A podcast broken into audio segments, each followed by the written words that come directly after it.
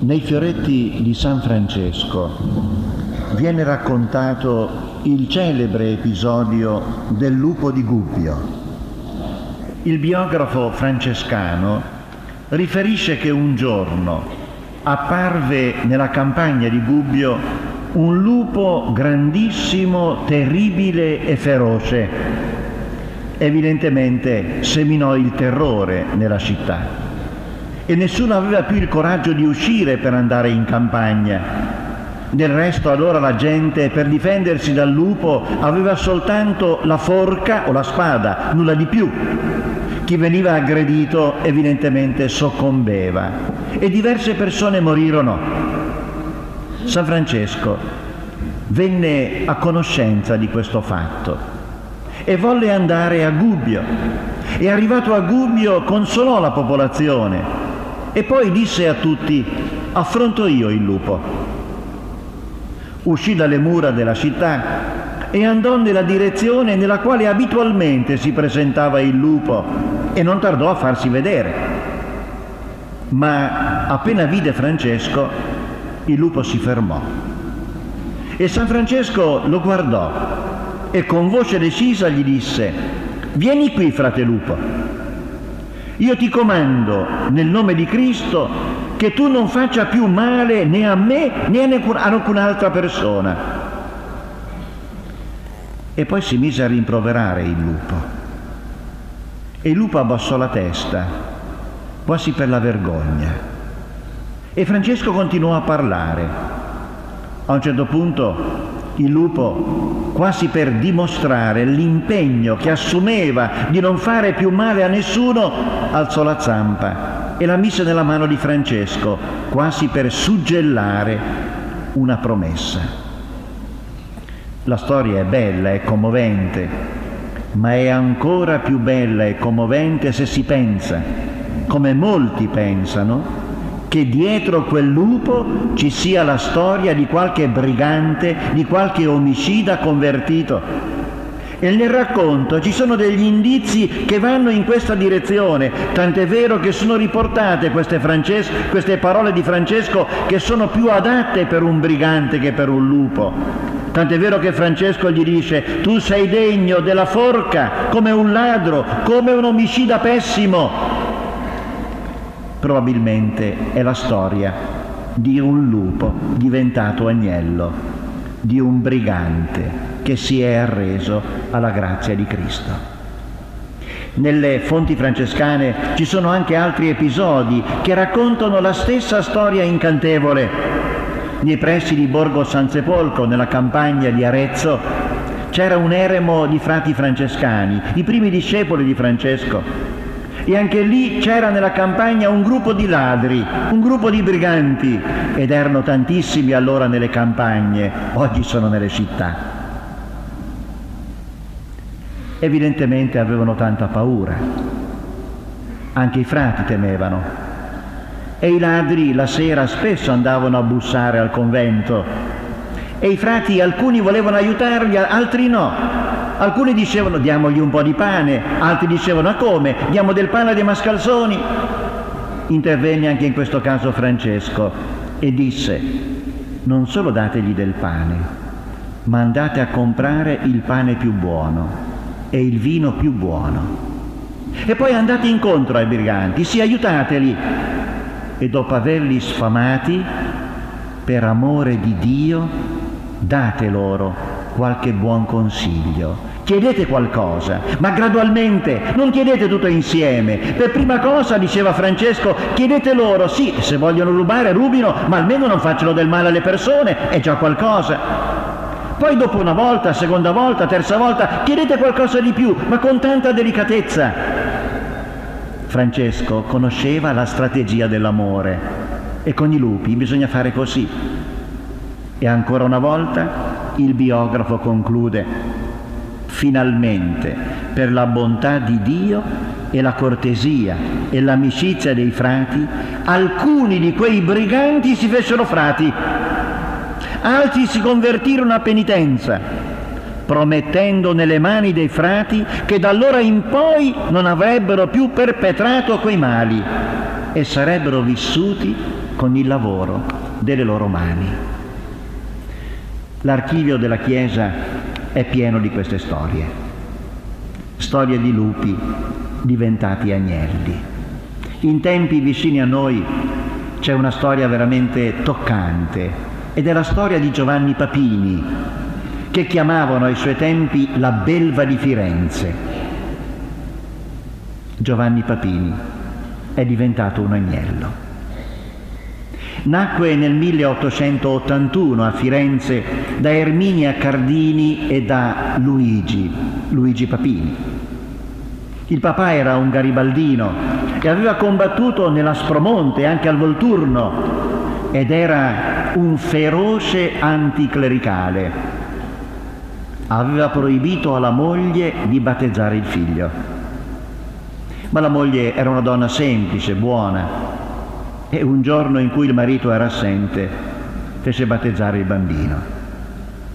Però lo si può immaginare, crescendo accanto a quel padre il battesimo rimane soffocato, perché nelle grandi scelte religiose, questo ricordatevelo, i figli seguono più i padri che le madri.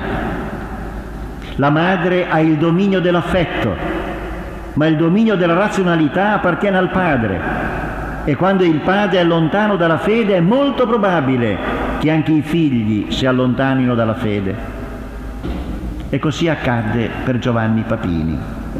Cresciuto con l'esempio di quel padre, bevve avidamente i velenosi principi di una visione della vita senza Dio e anzi contro Dio. Nel 1911 aveva 30 anni ma in Giovanni Papini non c'era più neanche una briciola di religione, neanche una minima ombra di fede, anzi bastava parlargli di Dio per irritarlo. E in quell'anno, 1911, scrisse un libro terribile. Aveva questo titolo che potrebbe trarre in inganno, Le memorie di Dio. Ma non parlava di Dio evidentemente, parlava di un presunto Dio che non c'è e sulla bocca di questo Dio che non c'è, secondo lui, metteva questo invito che è una bestemmia. Diceva così, uomini, uomini di tutto il mondo, diventate atei, fatevi atei subito. Dio stesso, il vostro Dio, il Dio vostro figlio che avete inventato voi, ve ne prega lui con tutta l'anima. Parole terribili. Potete immaginare lo scalpore che suscitò a Firenze. Giovanni Papini, dopo la conversione, si vergognò a tal punto di aver scritto questo libro che invocò la figlia Viola di cercare tutte le copie, anche presso l'editore Vallecchi, e di bruciarle tutte. Ma nel 1911 non pensava ancora così. Anzi, dopo due anni, come risposta, scrisse un articolo feroce sulla rivista che lui aveva fondato, La Serba. E questa volta il titolo è chiaro, è netto, rivela le intenzioni. Lo intitolò così, Cristo peccatore. E vomitò in quelle pagine cose terribili e irripetibili al punto tale che l'arcivescovo di Firenze proibì ai, ai fedeli la lettura della rivista e contro Papini venne intentato un processo per oltraggio alla religione. Ma Papini ci rideva. In quell'occasione Tommaso Gallarati Scotti gli scrisse una lettera severa di rimprovero che però terminava con una singolare profezia. Diceva così quella lettera.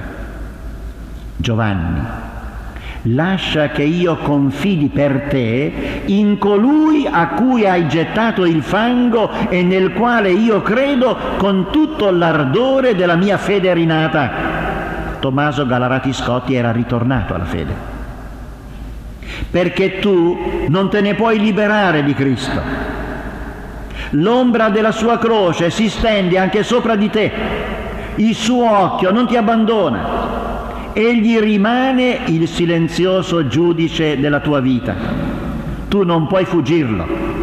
Egli attende la tua anima al varco per risponderti. Era una profezia. Anche Domenico Giuliotti, uno scrittore toscano, un'anima bella, aperta alla luce, un innamorato di Cristo, era convinto che le bestemmie di Papini nascondevano una nostalgia e forse erano un'invocazione. Fu Giuliotti a dire apertamente queste parole, quel fetido, ignorantissimo e stupidissimo porcume della Cerba non è il vero Papini. Il vero Papini deve ancora nascere. E intanto Giovanni Papini, il provocatore nato, che si divertiva quando suscitava la bagarre, nel 1912 esce con un'altra opera intitolata Un uomo finito. In questa opera si intravede un'anima disperata, eppure ci sono squarci di luce. Scrive, e questa è la disperazione, tutto è finito, tutto è perduto, tutto è chiuso, non c'è più nulla da fare, consolarsi, neppure piangere, ma per piangere ci vuole ancora dell'energia, ci vuole un po' di speranza. Io non sono più nulla, scrive Papini, non conto più, non voglio niente, non mi muovo, sono una cosa, non sono più un uomo, toccatemi, sono freddo come una pietra, freddo come un sepolcro e su questo sepolcro ci sono scritte queste tremende parole. Mi vengono i brividi a ripeterle. Qui è sotterrato un uomo che non poté diventare Dio. Parole orribili, di un orgoglio smisurato. Mi vengono in mente quelle di Federico Nietzsche, che diceva se esistesse Dio, io non potrei sopportare che Lui sia Dio e io no. Terribile. Papini scrisse le stesse cose. Però nella stessa opera Giovanni Papini lancia un grido, sentitelo. Io non chiedo né pane né gloria, né compassione, ma chiedo e domando umilmente in ginocchio con tutta la forza e la passione dell'anima un po' di certezza, una sola, una piccola fede sicura, un atomo di verità. Papini che invoca la verità, Papini che invoca la luce. Evidentemente comincia ad avvertire che il suo ateismo non è altro che la casa della disperazione. E allora conclude, io voglio la verità, la voglio a tutti i costi, mi deve essere data, seppur c'è qualcuno al mondo cui preme la mia vita. Senza questa verità non riesco più a vivere e se nessuno ha pietà di me, se nessuno può rispondermi, cercherò nella morte la beatitudine della piena luce o la quiete dell'eterno nulla. È il dramma dell'uomo che cerca. La risposta di Cristo non tardò a venire perché quando l'uomo invoca veramente Dio, Dio si fa vicino. Ma, e questo è bene saperlo, Dio non usa sfondare le porte. Le porte le sfondano i ladri, non Dio. Se la porta non si apre, Dio non entra. Papini cominciò ad aprire uno spiraglio nella porta della sua anima e Cristo entrò. Non sappiamo quando, non sappiamo in quale momento Papini aprì la porta a Cristo. Noi siamo soltanto spettatori della festa a incontro già avvenuto. Però è sicuro che l'incontro avvenne tra il 1919 e il 1921. Cos'è che preparò l'incontro? Tutta una serie di circostanze una fu la prima guerra mondiale, lo scenario della guerra, terribile, e allora non si vedeva per televisione come oggi. Arrivavano notizie, arrivavano reportage terribili. Papini, che aveva invocato la guerra, se ne pentì. Gli orrori gli fecero nascere il pentimento e lo misero in crisi. Un altro fatto fu la comunione delle sue bambine, preparate dalla moglie, dalla dolcezza cristiana della moglie. Poi un altro fatto furono i rimproveri e gli stimoli continui dell'amico Domenico Giuliotti. Poi alcune letture, letture di quel periodo, tra cui le opere di Sant'Agostino e di Pascal, gli esercizi spirituali di Sant'Ignazio di Loyola, l'imitazione di Cristo e infine il Vangelo. Vedete come Papini, come una farfalla, girava attorno alla luce finché cade dentro. Il buon amico Giuliotti, il 20 gennaio del 1920, gli scrisse Giovanni, tu assetato di verità, eccoti sprofondato fino all'ultimo ricciolo, era tutto riccioluto Papini, fino all'ultimo ricciolo della tua gran testa piena di lampi e di buio. Eccoti nel fetido pozzo nero dell'anticlericalismo che disprezzi. I tuoi occhi non vedono, i tuoi orecchi otturati dal cerume dell'ignoranza religiosa non odono.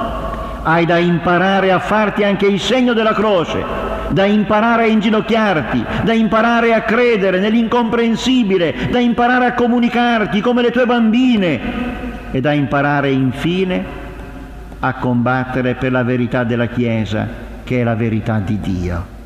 E concludeva Domenico Giuliotti, la tua penna per vent'anni ha scritto a dettatura del diavolo. Tu sei stato per vent'anni un avvelenatore di te stesso e degli altri.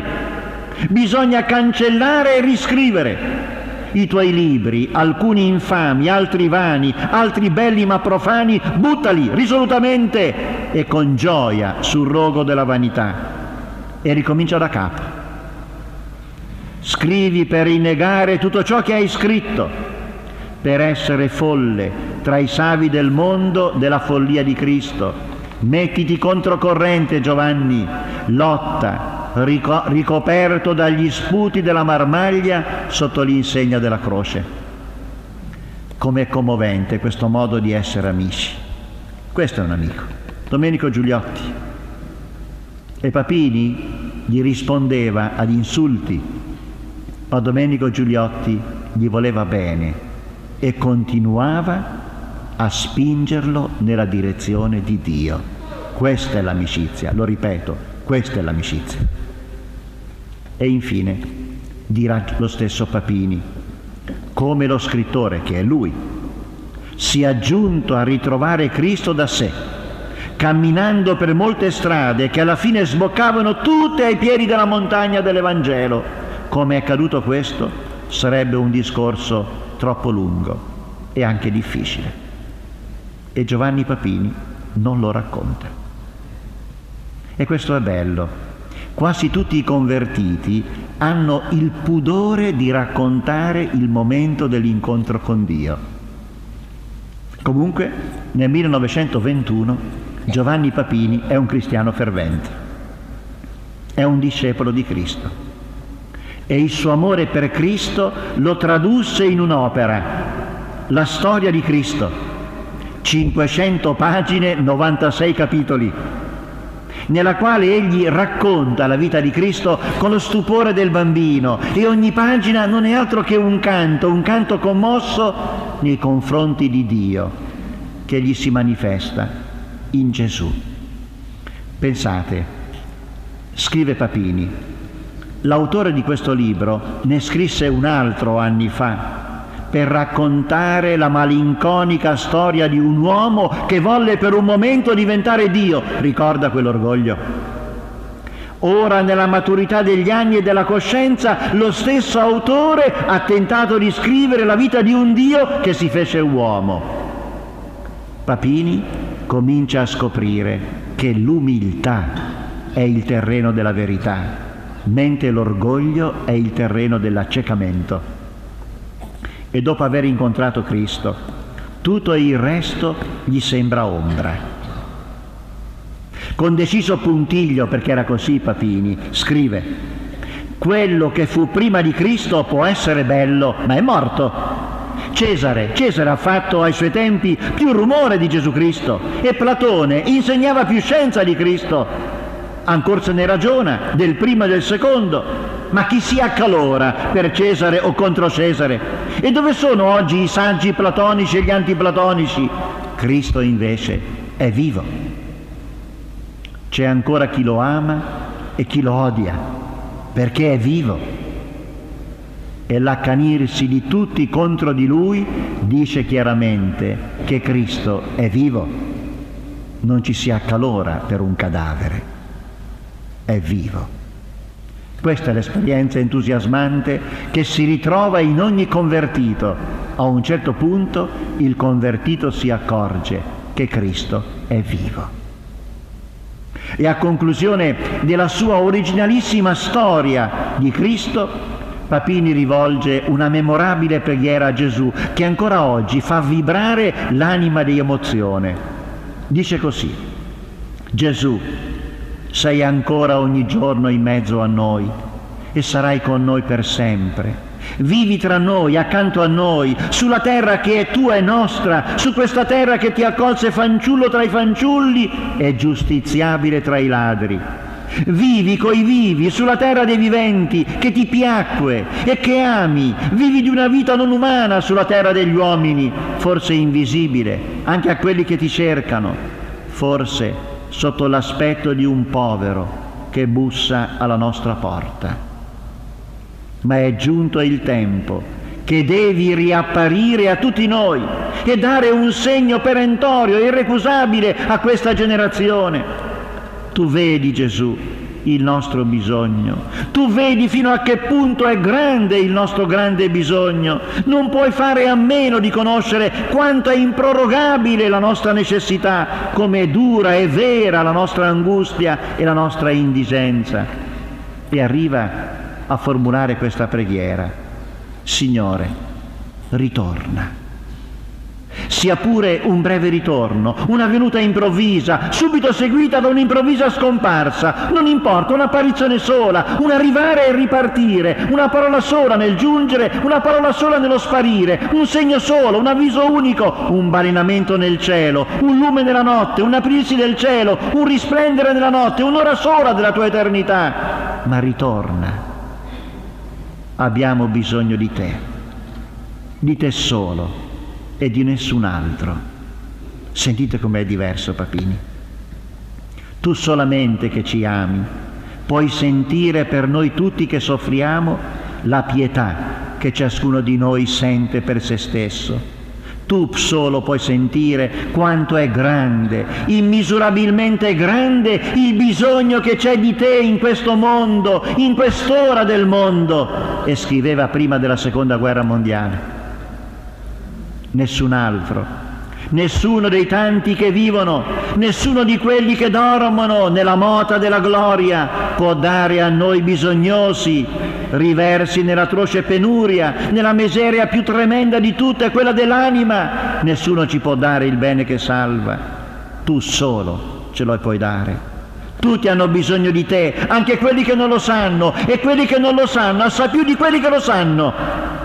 L'affamato si immagina di cercare il pane e ha fame di sé, ha fame di te.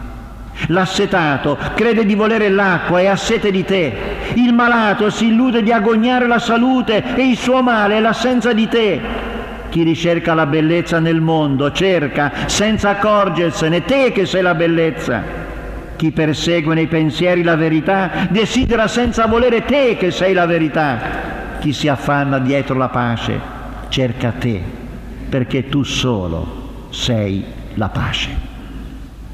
E a questo punto dal cuore di Papini esce un'accorata preghiera che passa attraverso la passione di Cristo e sono pagine toccanti che ancora oggi commuovono. Pensate, questa belva arriva a pregare così.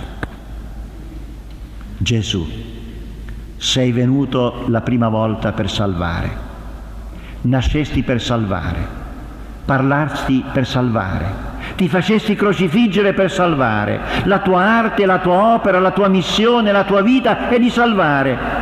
e noi abbiamo oggi, in questi giorni grigi e maligni, in questi anni che sono un condensamento e un accrescimento insopportabile di orrore e dolore, abbiamo bisogno senza ritardi di essere salvati.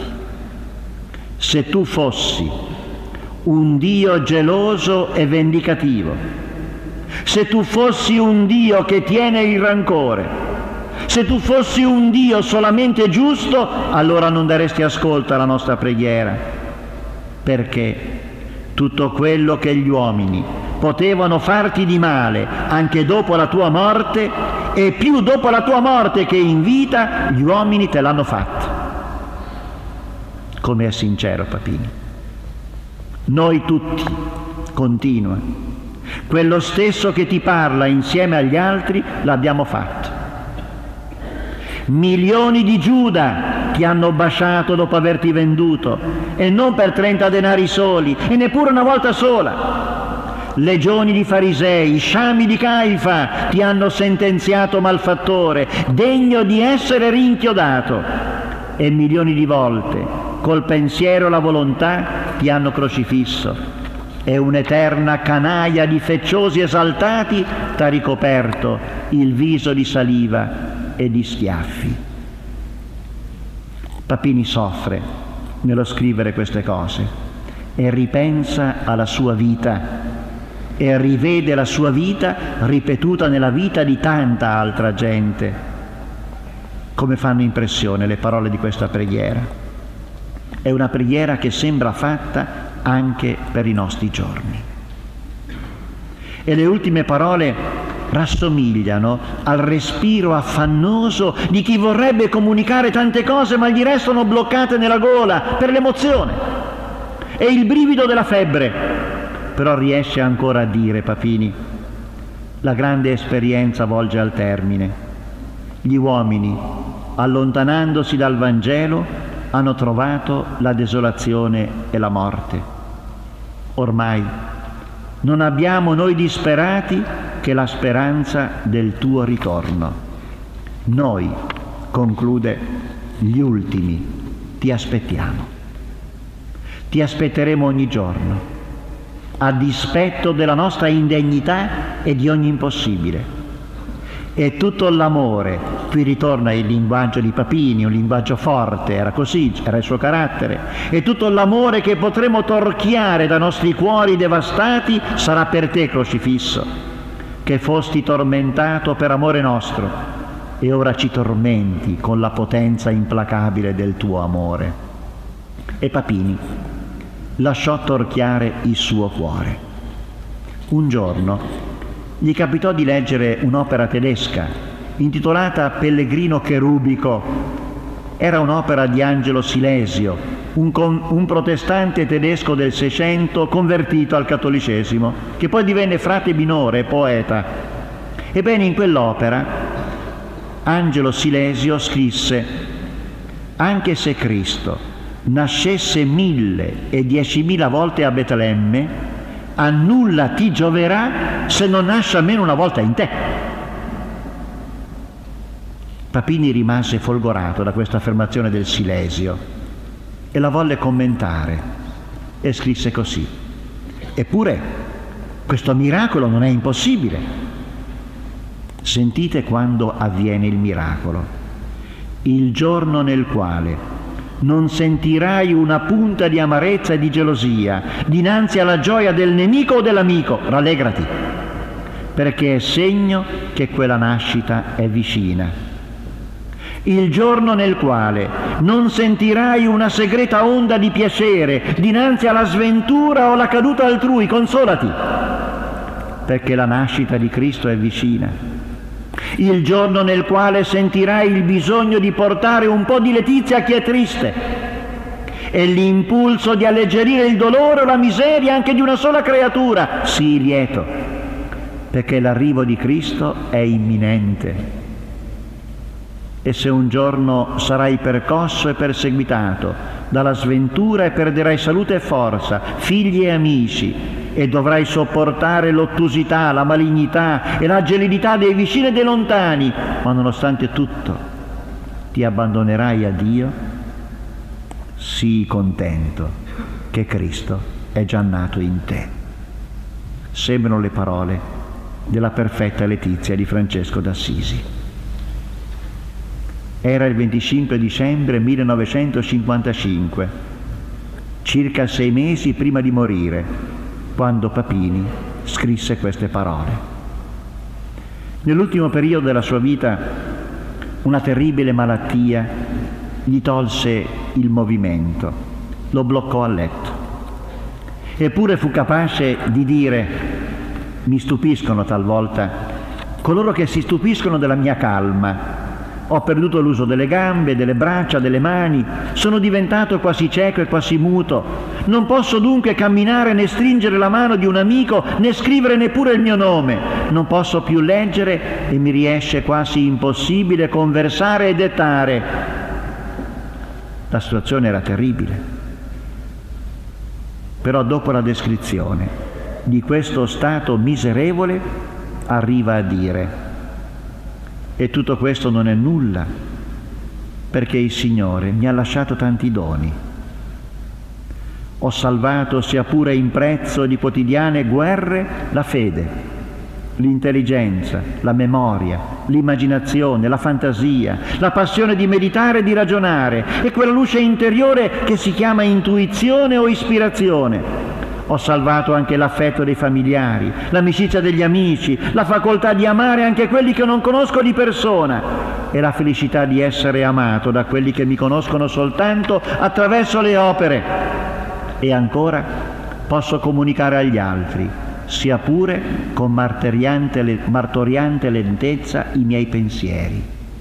Papini non si lamenta di quello che ha perso, ma benedice per quello che gli resta. La malattia intanto progredisce velocemente, inesorabilmente. Roberto Ridolfi, un suo carissimo amico, racconta, presto anche i suoi non lo intesero più, non riusciva più a farsi capire.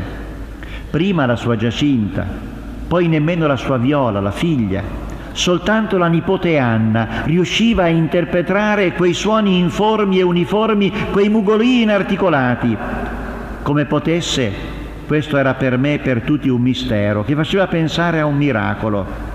Comunque la situazione peggiorava sempre di più. Un giorno riuscì a dettare questo pensiero. Sentite quanto è bello. C'è un canto dentro di me che devo ascoltare io solo, che devo soffrire e sopportare soltanto io questo canto non sarà detto che nell'ultima ora della mia vita.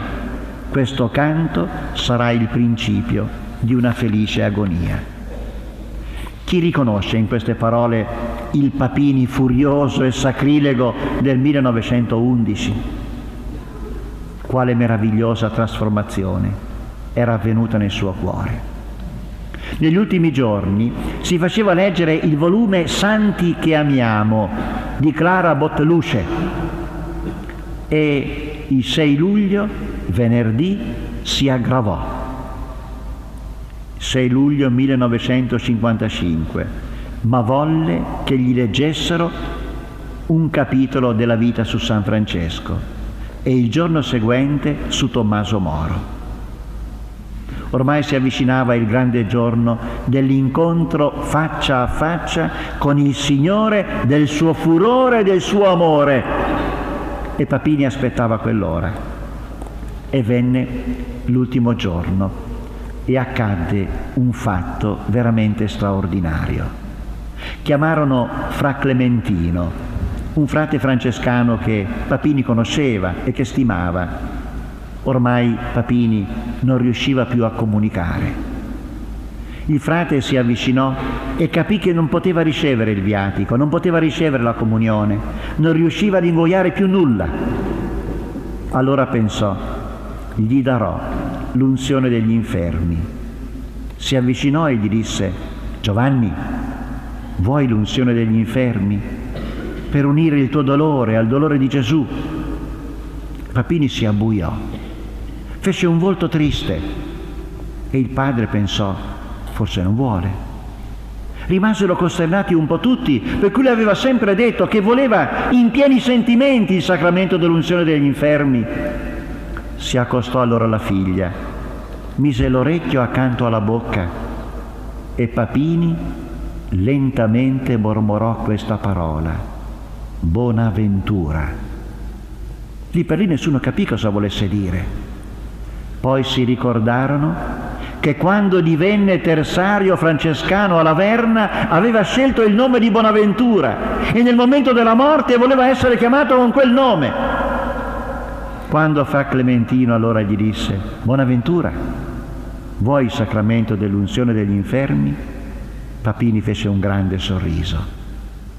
Voleva presentarsi in paradiso, così e venne l'alba dell'8 luglio 1956. Così racconta l'amico Ridolfi, che gli fu vicino fino all'ultimo giorno. L'orologio suonava le otto e l'infermo levò di nuovo il capo per ascoltarlo. Il suono s'era fatto ancora più dolce, più lontano, gli veniva attraverso la nebbia che da tanto tempo ormai l'avvolgeva, ma si era addensata, affoschita di più nelle ultime ore. Buio, buio, poi ecco ad un tratto anche la nebbia è attraversata da una grande luce, come aveva scritto in quella sua scheggia, una scheggia di pensiero, che diceva così. Quando ai miei occhi di prossimo sepolto il sole per l'ultima sera varcherà le mura occidentali, Dio sarà sempre con me sole dei soli e Dio l'aveva esaudito. Era arrivato in fondo alla vita con l'anima intera, come diceva lui, con l'anima di un agnellino. La belva di Firenze ormai era un agnello che seguiva il buon pastore. Una morte così non è un miracolo, non è un segno evidente che Cristo è vivo e continua a camminare in mezzo a noi, di strada in strada, di casa in casa.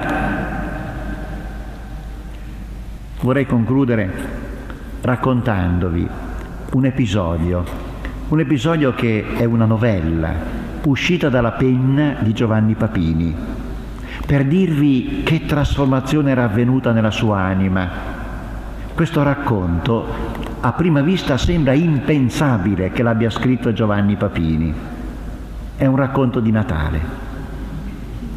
Papini dice che una famiglia originaria della Verna andò ad abitare nelle campagne di Firenze.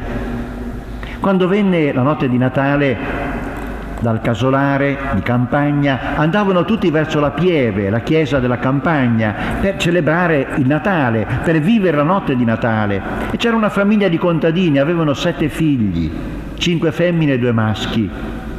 L'ultima si chiamava Celenia, era la più piccola, aveva otto anni e decisero per la prima volta di portarla in chiesa la notte di Natale.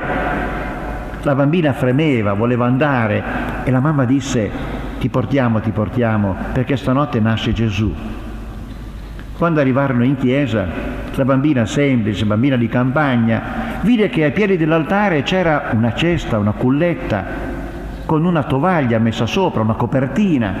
E la mamma disse, vedi Selenia, il bambino è lì, la bambina commossa, ma allora è già nato, siamo arrivati tardi.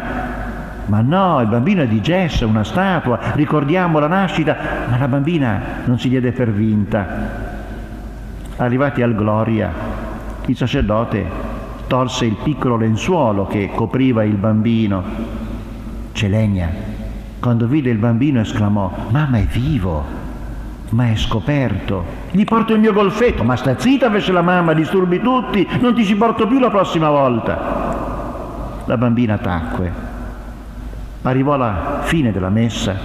Il sacerdote si accostò alla gente per far baciare il bambino. Celenia, mentre si avvicinava, sentiva che il cuore le batteva forte. Si accostò al bambino, lo baciò e sentì che era caldo, come un bambino vivo. L'emozione fu grande. Tornata al posto, disse alla mamma, vedi, tu non mi dicevi la verità. Gesù è vivo, è un bambino. La mamma disse, ma tu sogni, sei stanca, adesso andiamo a letto, la messa era finita, uscirono, si fermarono poi fuori della chiesa a parlare un poco La bambina, incuriosita, si allontanò per un momento dalla mamma e ritornò alla culletta dove era deposto il bambino. Si accostò, lo baciò e sentì che era caldo. E una voce le disse, Celenia, tu sola hai capito che il Natale è vero. Grazie Celenia, buon Natale a te. Pensate, questo racconto con un messaggio evangelico bellissimo è uscito dalla penna della belva di Firenze, Giovanni Papini. Sia lodato Gesù Cristo.